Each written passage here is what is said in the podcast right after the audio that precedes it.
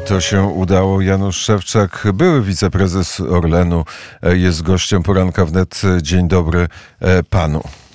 Dzień dobry panie redaktorze. Tak, od wczoraj od 24 były. E, Czyli 7 godzin i 33 minuty. Nie jest pan prezesem Orlenu. Takie dowcipne niby pytanie. Jaki sen panu towarzyszył tej nocy?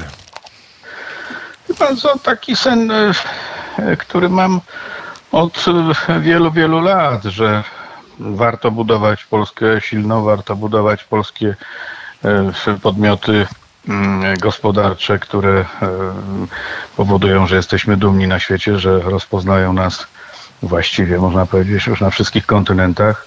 I że udało się Polsce przez te ostatnie 8 lat, jeśli chodzi o Orlen, osiągnąć naprawdę gigantyczne, gigantyczne sukcesy i prawdziwe rekordy, jeśli chodzi o zyski, o, o inwestycje, Nie rozwój, dynamikę. E, To znaczy nie podziela tego Gazeta Wyborcza e, na e, pierwszej stronie, podziela to na trzeciej stronie, bo tam jest reklama Orlenu, mówi o bezpieczeństwie, efektywności i rozwoju, ale jest raport NIK-u i takie duże, robiące wrażenie liczby. 5 miliardów złotych wycena Lotosu poniżej.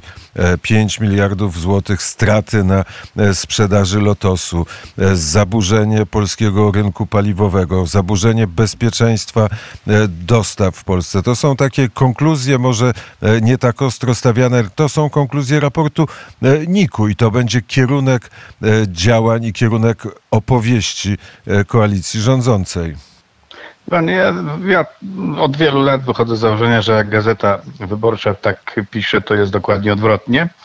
I rzeczywiście tak jest, to znaczy nie ma żadnych strat. Y, y, Ten raport wczoraj został opublikowany, przeanalizowaliśmy go, wydaliśmy e, oświadczenie, wydaliśmy e, konferencję prasową, przeprowadziliśmy, gdzieśmy wskazali na e, fundamentalne błędy w metodologii, w liczeniu, mm, że tak powiem, sobie wyniku pod tezę mm, pewną polityczną. Zresztą, e, no, można powiedzieć, że za czasów e, teraz już urzędowania w, NIK-u, Najwyższej Izbie Kontroli prezesa Banasia, mm, ta instytucja została tak skrajnie upolityczniona, że właściwie jej wiarygodność moim zdaniem e, stoi pod wielkim znakiem zapytania.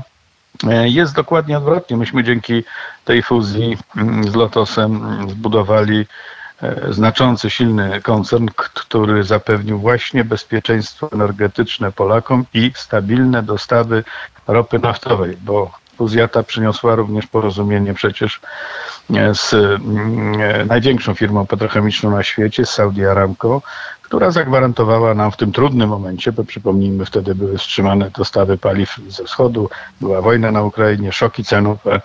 No, zagwarantowała nam ta firma regularne dostawy 20 milionów ton ropy naftowej. Mm, To jest połowa zaopatrzenia w Polsce. Mówiąc tak obrazowo, żeby każdy zrozumiał, można powiedzieć tak, gdyby nie tamta fuzja i gdyby nie d- umowa z e, największym partnerem na świecie w tym zakresie, czyli e, Saudi Aramco z Arabii Saudyjskiej, połowa Polaków musiałaby swoje samochody zostawić w garażu, a mały i średni biznes e, w połowie by padł, bo po prostu nie miało, nie funkcjonowałby rynek paliw. Połowy paliwa w kraju by e, zabrakło, więc e, tutaj trudno nawet, bym powiedział, wskazywać, jak fałszywe są te tezy, bo nawet w raporcie NIK-u jest wyraźne stwierdzenie, że mm, Orlen zagwarantował stabilne dostawy paliw, e, zarówno przecież i, i gazu, i, bo była również fuzja z PGNiG-iem, jak i ropy naftowej. Także mm, błędne metodologia, błędne założenia, em, pisanie raportu pod tezę. My uważamy, że to, to był wielki sukces i dawno trzeba było to zrobić. 30 lat temu trzeba było połączyć te firmy, a nie żeby one ze sobą nie tyle rywalizowały, co kanibalizowały się, bo mieliśmy sytuację, że po jednej stronie e, drogi właściciel miał e, stację Lotos, a po, tej, po drugiej stronie miał stację Orlen, też ten sam właściciel. To absurdalne w biznesie i dawno większość krajów europejskich to już wykonała. To Ale dlaczego absurdalne? I tu, i tu właściciel e, ma zyski. E, Jest żabka i może być biedronka do dwóch, e, do, dwu, do jednego właściciela może należeć. Nie ma kanibalizacji z dwóch źródeł. e, Czerpa, czerpane są zyski. Sprawa, cytuję teraz tą gazetę, której pan e, nie lubi. Sprawa sprzedaży lotosu, w tym w rafinerii gdańskiej jest dzisiaj określana jako największa afera rządów e, PiS. E, Chyba przedwczoraj największą aferą rządów PiS była według gazeta, gazety Pegasus, więc codziennie są największe afery rządu e, PiS. Czy rzeczywiście ta wycena rafinerii, rafinerii, rafinerii gdańskiej była mm, podyktowana, to była rynkowa, czy to była taki akt, że trzeba to zrobić, bo inaczej nie dojdzie do fuzji Lotosu z Orlenem? No, przecież to nie e, dzieci z przedszkola zajmowały się tą fuzją, tylko kilkadziesiąt renomowanych kancelarii m, doradczych, prawnych, międzynarodowych, polskich. E, To wszystko było prowadzone pod bardzo ścisłym nadzorem Komisji Europejskiej.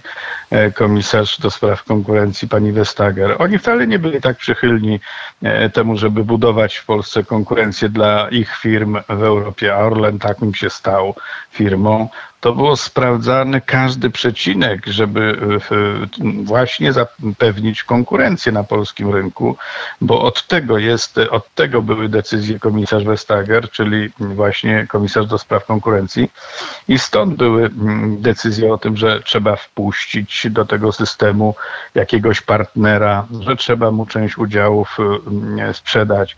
E, Czy były rynkowe? Absolutnie tak. To są brednie opowieści o tym, że Lotos był najnowszą rafinerią na świecie i w ogóle wszyscy błagali o to, żeby e, z Lotosem współpracować, żeby wejść w, w spółkę. Nie, tak nie było. Tak naprawdę trzy podmioty mm, okazały się tymi, które były zainteresowane. Wie pan, trzeba by było być chyba idiotą, żeby nie skorzystać z tego, że e, zgłasza się jednak e, tak znaczący e, światowy podmiot jak Saudi Aramco, firma Sabik. To jest, to była szansa ogromna. Myśmy ją wykorzystali, natomiast jeśli chodzi o wycenę, to proszę sobie wyobrazić, że najlepszą chyba wyceną jest wartość giełdowa, wycena giełdowa, kapitalizacja. Ona wówczas, jeśli chodzi o Lotos, sięgała 11 miliardów złotych. No więc sprzedając jakiś, jakąś część niewielką, 30%, czy właściwie nie tyle sprzedając, bo wchodząc w partnerstwo, w spółkę na 30% z mm, Saudyjczykami, no e, trudno powiedzieć, że 30% jednego podmiotu stanowi prawie 90% wartości tej spółki. To są brednie absolutne. Mm, e, Tym bardziej, że rafinerie w owym czasie, kiedy trwała ta fuzja, prze, e, no one miały taki bardzo trudny okres. Kilkadziesiąt rafinerii zamknięto w Europie. Spodziewano się, że będą kolejne zamykane. Spadały ich wyceny. Dopiero e, wybuch wojny, dopiero kryzys, e, szok cenowy, dopiero sankcje na ropę rosyjską spowodowały, że rafinerie odżyły w Europie i zaczęły zarabiać. Ale tak naprawdę ta przyszłość była bardzo ryzykowna i słaba perspektywicznie. Wycena firmy to nie jest tylko to, ile e, zarobiła, w, w jaki miała zysk, ale również to, jak się będzie rozwijać, jaka będzie jej przyszłość, czy będzie miała dostawy paliwa. Przypomnijmy, e, Lotos pracował w dużej mierze na ropie rosyjskiej. Ona gwałtownie została, ta, te dostawy zostały przerwane. No, co może zrobić rafineria, która przerabia ropę, jak nie ma regularnych dostaw tej ropy? No po prostu jest bankrutem.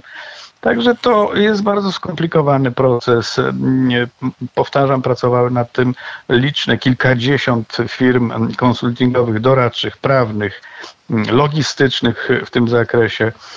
Nie ma absolutnie żadnych zastrzeżeń co do tego, jak to było przeprowadzone. I najciekawsze, że e, Gazeta Wyborcza opiera ten, mm, e, ten swój genialny tekst e, w cudzysłowie na raporcie NIK-u, który nie zrobił kontroli w, w Orlenie. Po prostu ona nie została u nas przeprowadzona. Bo nie nie mieli wpuszczony. dostępu do. Dlaczego? Proszę? Bo nie mieli dostępu do informacji. No ale to wie pan, jak się nie ma dostępu do czegoś, to trudno to oceniać. No to, to jest niepoważne po prostu, a tak się stało. nie, nie, nie zostali wpuszczeni, dlatego że PKN e, wtedy, PKN Orlen, dzisiaj Orlen, jest to spółka giełdowa, w której nie jest zaangażowany wyłącznie kapitał E, państwowy. To jest tak, jakby e, e, firma Saudi Aramco kupiła sobie jedną polską akcję i nikt by tam przeprowadzał kontrolę. My po prostu mamy również, dysponujemy, udział, nasi, nasi udziałowcy to również prywatne instytucje, fundusze i przepisy unijne mówią wyraźnie, ma na to liczne ekspertyzy, że nie wolno uprzywilejowywać jednego akcjonariusza w stosunku do innych. Czyli nie można uprzywilejowywać skarbu państwa czy instytucji państwa wobec innych udziałowców tej firmy. A tych udziałowców jest bardzo dużo. To są fundusze międzynarodowe, fundusze inwestycyjne. A jakie teraz są udziały w, w Orlenie Skarbu Państwa? No one są na poziomie blisko 49,9, czyli blisko 50%. Przed tą fuzją te udziały były rzędu 20 kilku procent. Czyli tak naprawdę to właśnie przed fuzją można było E, tego typu mm, e, przejęcia e, polskiego podmiotu dokonać. Dzisiaj jest to absolutnie niemożliwe. To jest prawie 50%, ale nie jest to więcej niż 50% i znaczące udziały posiadają, powtarzam, duże fundusze inwestycyjne, które w, również w 90 akcjonariuszy, którzy głosowali za fuzją z Lotosem, głosowali na poziomie prawie 99%. A więc oni dobrze wiedzą, jak się zarabia pieniądze i wiedzą, czy jest to przeprowadzone e, profesjonalnie. E, wyrazili mm, aprobatę, wielką aprobatę nad tą fuzją, bo zdawali sobie sprawę, że tworzy się silna firma, która będzie miała zupełnie inne warunki funkcjonowania. A czy, a czy jest możliwe cofnięcie fuzji Lotosu z Orlenem? No co, jak ja słyszę takie bajki e, z mchu i paproci, to tak sobie, tak sobie przypominam, że e, bodajże ostatnio Rosjanie stwierdzili, że car za tanio sprzedał Alaskę i może by trzeba myśleć, niektórzy tam myślą o unieważnieniu tej transakcji. To jest e, po prostu kpina ze zdrowego rozsądku. Mm, to jest międzynarodowy, międzynarodowo byłby chyba największy skandal na świecie. To są konsekwencje. To jest przecież e, nie byle kto Saudi Aramco, nasz partner, bardzo ważny i potrzebny partner, który się bardzo sprawdza we współpracy z nami, który ma wspólne pomysły inwestycyjne z Orlenem. E, e, to nie jest e, jakaś hetka pętelka, tylko po prostu to jest gigantyczny koncert. Więc ci, którzy opowiadają takie rzeczy, albo są kompletnymi ignorantami, albo mają tak złą wolę, że nie zdają sobie sprawy, jakie szkody mogłoby to wyrządzić, no nie mówiąc już o reputacji, o opinii kraju, gdzie e, takie pomysły się rodzą. No po prostu każdy inwestor mówi, to może jednak tam nie będziemy już inwestować, bo to, bo to zresztą no, przedstawiciele tutaj biznesu saudyjskiego no, pukają się w głowę, jak mówią, jak co się w tym kraju u was dzieje. Przecież nawet żaden kraj nie zażyna kury znoszącej złote jaja. E, a przecież w przypadku Orlenu tak jest. Tylko w zeszłym roku wpłaciliśmy 70 miliardów złotych do budżetu państwa. Proszę Państwa, to jest 10 do 12% całych, całych dochodów budżetowych państwa rocznych. To jest absolutnie podstawa polskiej dzisiaj gospodarki. To pytanie, cytuję Rzeczpospolitę, e, tytuł Rzeczpospolitej Orlen trzeba zdemonopolizować. O Lotosie i Orlenie e, jest tak, jak pan mówi, że to jest trudne, że tego nie można zrobić, ale można e, odwrócić przejęcie PGNiG-u. Projektem na tu i teraz jest odwrócenie przejęcia polskiego górnictwa naftowego i gazowego. I co pan o tym sądzi? Wie pan co, to, e, to najlepiej by było, gdybyśmy mogli, że tak powiem, każdy miał swoją beczkę z, z paliwem i e, sobie czerpał chochelką. Wtedy byłoby bardzo zmonopolizowana sytuacja. Dzisiaj nie ma takiej sytuacji. Są wielkie koncerny światowe, one się wszystkie połączyły, one mają różne nogi biznesowe, między innymi gazową. Powiem tylko tyle, że gdyby nie to, że doszło do fuzji z PGNiG, Orlenu, to w 2022 roku, kiedy taki kryzys właśnie cenowy, szok cenowy nastąpił, kiedy cena gazu poszybowała do blisko 400 euro, kiedy magazyny europejskie gazu były puste, mm, e, gdyby nie fuzja z Orlenem, połączenie, silny partner, jakim finansowy, jakim był Orlen, PGNiG miałby ogromne trudności finansowe z płynnością, z, po prostu zakupem gazu odpowiedniej ilości, bo na to najpierw trzeba wyłożyć pieniądze, a później się dostaje gaz. E, I wtedy myśmy jako Orlen po prostu, będąc jedną firmą, mogli finansowo wesprzeć e, mm, PGNiG. E, Nie było problemu z gazem, magazyny były pełne, przetrwaliśmy trudny kryzys, chociaż w wielu krajach był duży problem w tej kwestii. A więc warto się łączyć, warto budować coś dużego.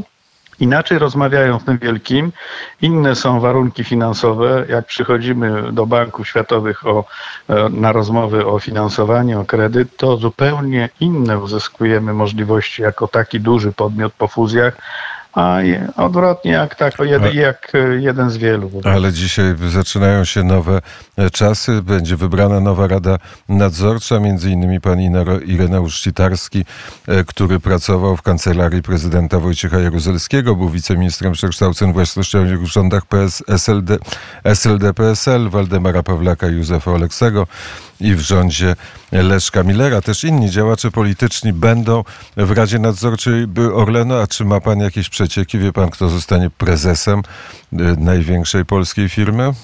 Nie, nie wiem, natomiast bardzo czekam na to paliwo em, obiecane po 5,19. No, zobaczymy tych mistrzów, fachowców e, wybranych, zdaje się już jednak bez konkursu chyba, bo nie zdążą w dniu dzisiejszym chyba tego konkursu przeprowadzić. Chyba, więc, że e, będzie na dużej krokwi, wtedy by szybko przebiega, kto dalej no, skoczy. na ten- dużej krokwi jest możliwe, chociaż jest duży wiatr, więc chyba byłby też ten konkurs I odwołany. pada, I pada deszcz Tak, bardzo... także, także wie pan, e, że tak powiem, po owocach ich poznacie. Polacy słyszeli o paliwie za 5,19, e, właściwie słyszeli o tym, że to można e, na pstryknięcie palca e, tak wielką, tak wielki koncert, który jest e, no, już po prostu uzależniony od, od różnych e, makroekonomicznych zdarzeń, e, zarządzać.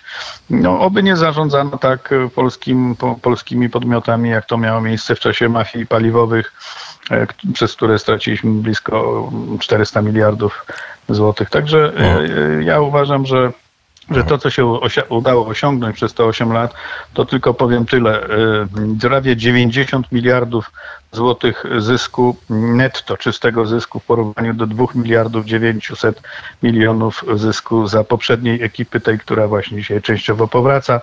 Mm, To jest prawie 3000, ponad 3000 procentowy wzrost zysku netto.